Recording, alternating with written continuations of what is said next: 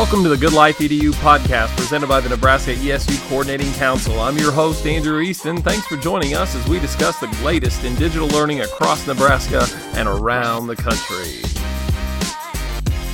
All right, I'd like to welcome everybody back for the third of five podcasts we're doing with the NDE SEED team. And this one, we're going to focus in on the Educator Effectiveness Summit that's going to be coming up in June. Uh, and so I'm really grateful to Julie Downing, Kim Snyder, and Ryan Ricenbaw uh, for joining us today for a conversation about the details of this year's Educator Effectiveness Summit.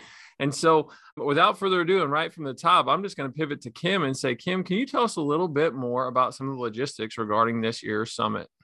I sure can. It is going to be held on June 16th and 17th this year, and it's going to be held at the Embassy Suites in downtown Lincoln. I know that that's not ideal for everybody in the state, and I really do apologize for that. When we made the decision to choose the location, we didn't have a lot of details. We didn't know who would be involved, and we knew we had to get a spot immediately. And so we chose Embassy Suites because they've hosted some NDE summits before. And that's why. So, in the future, know that we definitely want to make sure that we're getting to places where the folks across the state don't have to drive so far. In the meantime, for this one, we really appreciate those people from Western Nebraska and Southwest Nebraska that are willing to, to travel that far.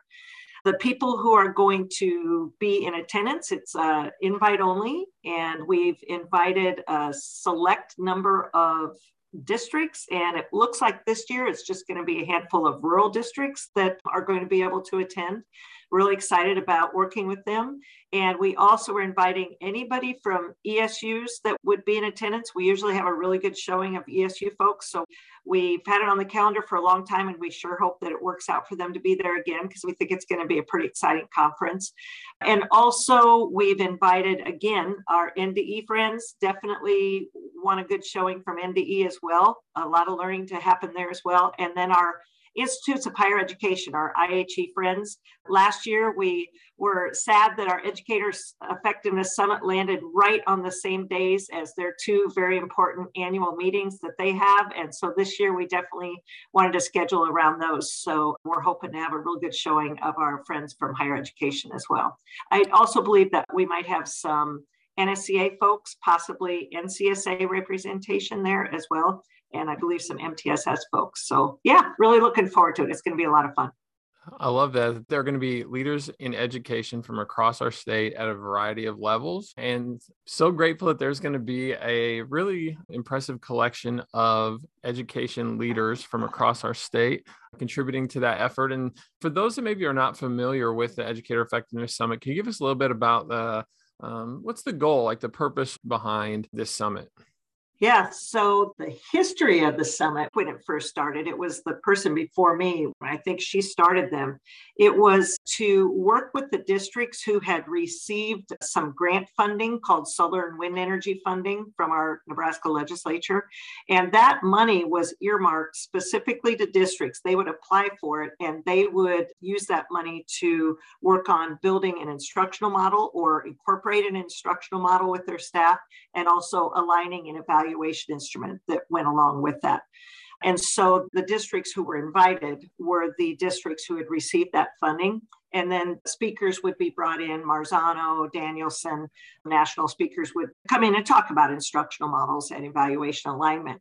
So that was the first few years, I believe. And even when I took over this position, I actually had a couple like that as well. Then COVID hit, and also the Nebraska teacher and principal performance standards. They were revised and ready for rollout. So the decision was made right when COVID hit that the June conference that year would be only for educational service units, higher ed, and NDE because and NSCA. We wanted to make sure that the folks who exist to support districts were well versed or at least had a pretty solid introduction to the NTPPS, the standards. And so that first June conference during COVID, at the beginning of COVID, was just that. It was just those folks. And we spent I believe it was two full days talking about those standards. And that was really fun. We got a lot of positive feedback that people were thankful that we actually provided that information to them before the districts got it so they'd feel confident supporting districts. The year after that, we kind of did the same thing because we had some more stuff to roll out with the standards and with the seed process. We actually had rubrics that aligned to the standards. So we rolled those out, same audience pretty much. And then this last year, we again did not invite districts. We kept it small, but we had speakers come in and really focus on the good things that they're doing around educator effectiveness and how that aligned to the NTPPS themselves. So this year, the choice was made to bring the districts in because it's been a long time since we've had them in there. And truly, educator effectiveness is about those districts. So we're asking these districts, we tried to get one per ESU region. I think we're being successful in doing that. And we are going to be calling ESUs individually and letting them know who their district is that's going to be there so that they can kind of be prepared for that as well.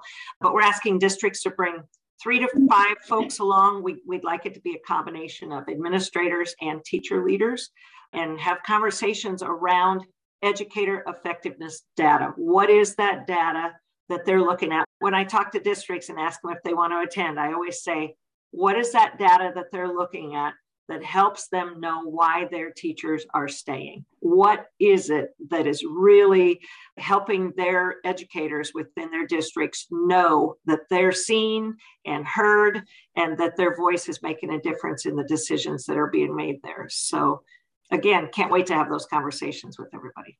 Well, and I absolutely love that focus. And it's something that we had the opportunity to have a conversation about on a previous podcast, episode 75 for us. If you want to go back and learn a little bit more about teacher recruitment and retention, you can certainly listen to our previous pod. But that did share a little bit for me, at least, the focus of this year's summit, because uh, I was going to ask is this a bit more of an onboarding for some of those districts that maybe are starting to view their work through this lens or, or the evolution of this lens, maybe is the way that I, I would want to phrase that? Or is it more on the teacher retention piece? Or is that an and? Uh, yeah, I guess that's kind of where I'm going. yeah, it's, it's kind of both. It's, it's an and because there used to be pre-COVID, uh, the NDE led a leadership group called the NLLN, and that group met throughout the year before COVID. And that purpose was specifically for ESUs, higher ed, and NDE folks to listen very closely to four districts as they they said this is what our needs are and this was pre-covid and then for all of those in attendance to really take a look at their own organizations and agencies and what is it that we do to support these districts and are we meeting their needs? Ironically the data that we got from that conference or those meetings what the districts told us they needed support in is the same stuff that they need support in today. And so i guess you could kind of call this summit a little bit of an extension of that nlln in that we're hand selecting some districts to be there the difference between that one and this is first of all, because we're inviting teacher leaders to be there as well, not just principals and superintendents, but also that the purpose of the ESUs and higher ed and NDE, it's not just to listen. Now, that is kind of the purpose, but we also know that through living through a global pandemic, these district needs are somewhat the same, but there's also they're on steroids if i could say it that way. Uh, one of the things that they asked for we need support in the mental health of our students. That was said pre-covid and now post-covid the mental health needs of their students and their staff and themselves if we're talking about administrators and the families in their districts is just so much bigger. So the needs were there but it's just that much bigger now so we're really hoping to address those types of, of issues in, in the summit during our conversations. It's pretty exciting to think about an event being dedicated to the breadth of topics that I'm hearing and learning about from our conversation here today. And so, uh, in addition to those that we've mentioned, are there are there others worth noting at this time? Yeah, Ryan, what's one that you might share? Piggybacking on what Kim was talking about, just how things have shifted, even though there's still some similarities what I'm hearing from principals and what we're learning through our conversations across the state, now more than ever, principals are aware that they need to be able to support the adults in their buildings in ways beyond instructional models and ways beyond evaluation. It's about the humanity side of how do we really make sure our adults are doing okay? And the question is, how do we do that? Right? Like they know that those issues exist, but the tools and the resources just aren't prevalent yet. So one thing that that really we're looking at this June summit is to help districts build capacity around their ability to make sense of their own data through an educator effectiveness lens. So they have tons of data on their adults, they have tons of data on students, but when you overlay this educator effectiveness lens, now you can begin to ask yourself, okay, what is this data telling me about the things Kim mentioned? How are our teachers feeling about this? Are they confident in the work that we're doing? Are there issues that are not being addressed? How do we begin those conversations? Well, there's data there. We just want to help them build their capacity to really sift through that data and take ownership of that data. And you could also kind of look at it as an expansion of the student centric processes that we have in place to how do we include an adult centric process within that data and at the end, can districts look at that educator effectiveness data? Can they articulate why this data is really important? And then how can we support them in their ability to answer to that data and move forward and answer questions maybe that they that they wouldn't have been able to answer before, or even ask questions that they wouldn't have asked before. So in a nutshell, just that shift from we know we need to support adults, how do we know what to do and where do we start? That's kind of the beginning of what we want to build within this summit and the conversations we have. And there's a lot of learning that's going to take place amongst all the participants because everybody's dealing with different issues, everybody's got their own context, but we want to be able to help each other by asking some similar questions. I love that as a focus. It's something that I've turned over a number of times just in my conversations with educators, people who are still in the classroom, is that there's a proactive element to this, there's a reactive element to this. There is the standard and appreciated, but maybe not appropriate practices for the level of need at this time of, well, we'll give you a jeans day, we'll give you half a day off and do a potluck. and then from those three things, which are again appreciated, uh, but really being able to support, as you're saying in the way that you're talking about there, or at least the way that I'm in, inferring from the level of intentionality that you're applying to this, is how how do you help people develop wellness habits and systematize that habit forming practice is a challenge, I would think, because you first have to educate those folks on those strategies before you ask them to leverage the ones that they feel like would be in their best interest to move them forward to, closer to being in that right and most effective state of mind, which does have its impact on learning. Okay, I'm done. But I just like I just needed to uh, yeah, like is this what we're talking about? This is what we're talking about here with this. Well, and it's the context is so important because we can have all of the wellness strategies in place, but if there's all sorts of processes that are happening within the school, maybe it's policies, maybe it's behavior issues with students. I mean, if we can't connect how we're feeling about our effectiveness in doing those things well to our own state of mind and to our own well-being, then we're just adding these these strategies on, but we're not really getting to the or trying to identify where, where is this coming from? Like, where is the strife and the struggle coming from?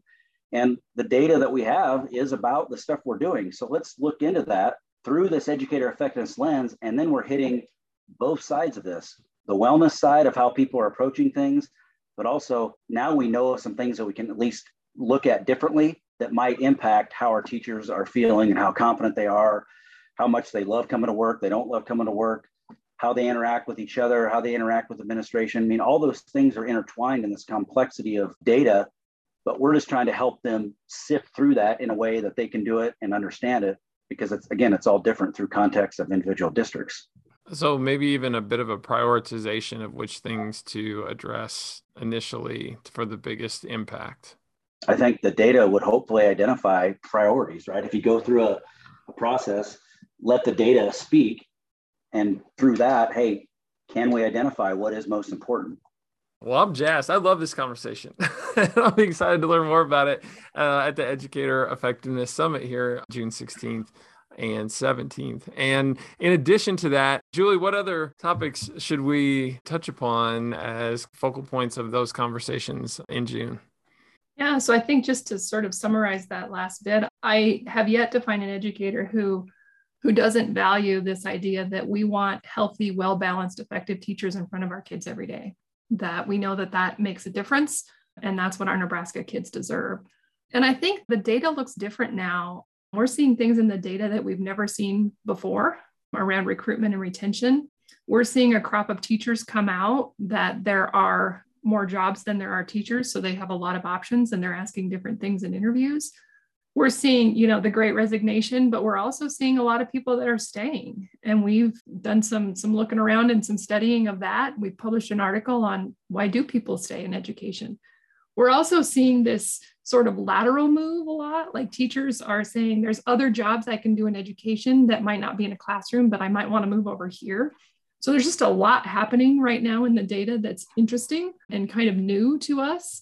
And that's one of the purposes of this get together and this summit is to sort of hear some of those stories in real time from our educators in Nebraska. And having all of our friends from ESU, NDE, higher ed just adds to the robust conversations that we'll have in June. Well, and to play off that too, how much does this team look forward to learning from, as you said, those conversations? That this is not necessarily a I'm an attendee that's going to sit and get and listen for the duration of two days, but to actually be a back and forth and a give and take uh, is what I'm hearing.